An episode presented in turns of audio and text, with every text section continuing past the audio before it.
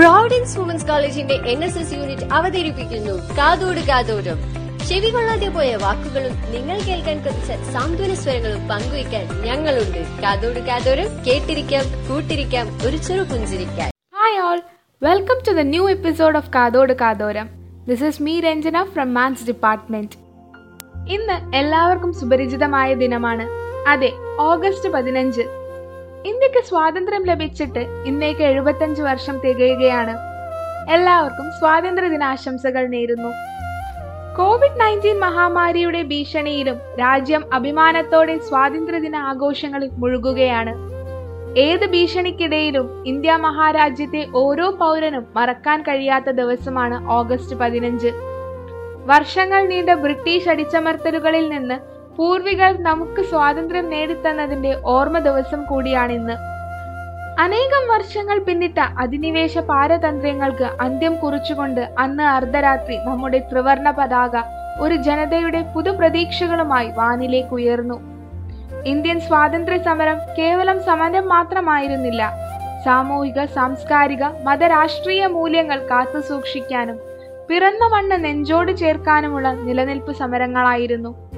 നമ്മുടെ രാജ്യത്ത് നിന്നും ഭൂവിഭവങ്ങൾ യഥേഷ്ടം കള്ളക്കടത്ത് നടത്തിയ പോലെ നമ്മുടെ സംസ്കാരങ്ങളും മൂല്യങ്ങളും തകർത്തെറിയാനുള്ള ശ്രമങ്ങൾ ബ്രിട്ടീഷ് ശക്തികൾ നടത്തിയിരുന്നു.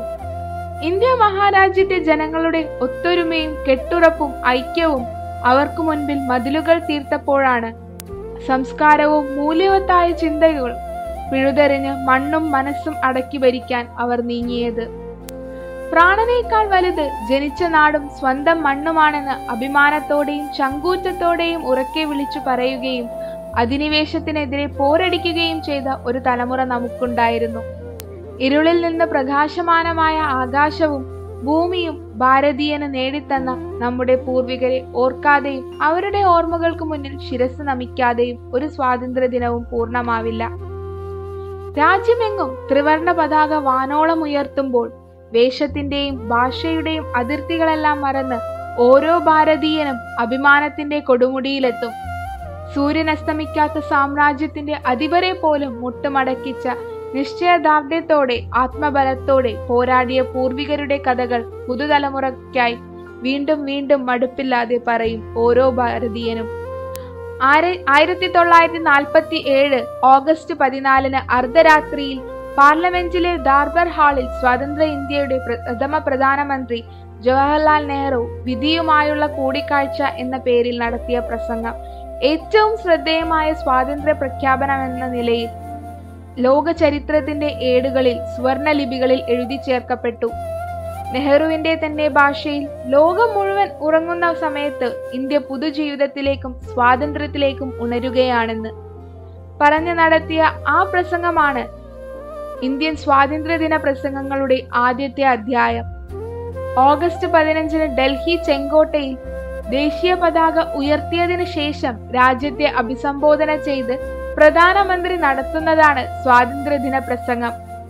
ചെങ്കോട്ടയിലെ ലഹോറി ഗേറ്റിന് മുന്നിലെ തട്ടിൽ നിന്നാണ് പ്രധാനമന്ത്രി സ്വാതന്ത്ര്യദിന പ്രസംഗം നടത്തുന്നത്. തന്റെ നേതൃത്വത്തിലുള്ള സർക്കാരിന്റെ നേട്ടങ്ങളും വിജയകഥകളും രാജ്യം നേരിടുന്ന പ്രതിസന്ധികളും അവ പരിഹരിക്കുന്നതിനുള്ള മാർഗങ്ങളും എടുത്തു പറയും. സ്വാതന്ത്ര്യം നേടിത്തന്ന ധീര പോരാളികളെയും പ്രസംഗത്തിൽ സ്മരിക്കും. സ്വാതന്ത്ര്യത്തിന്റെ എഴുപത്തി അഞ്ചാം ആണ്ടിലേക്ക് രാജ്യം എത്തുമ്പോൾ ഒരു വർഷം നീണ്ടു നിൽക്കുന്ന അമൃത് മഹോത്സവത്തിന് കൂടിയാണ് സർക്കാർ തുടക്കമിടുന്നത്. ആയിരത്തി എണ്ണൂറ് പരിപാടികളാണ് സംഘടിപ്പിക്കുന്നത്. രാജ്യത്തെ പ്രതിരോധ സേനകളും ആസാദി കാ അമൃത് മഹോത്സവ് വിപുലമായി ആഘോഷിക്കും. എല്ലാവർക്കും ഒരിക്കൽ കൂടി സ്വാതന്ത്ര്യദിനം ആശംസിക്കുന്നു.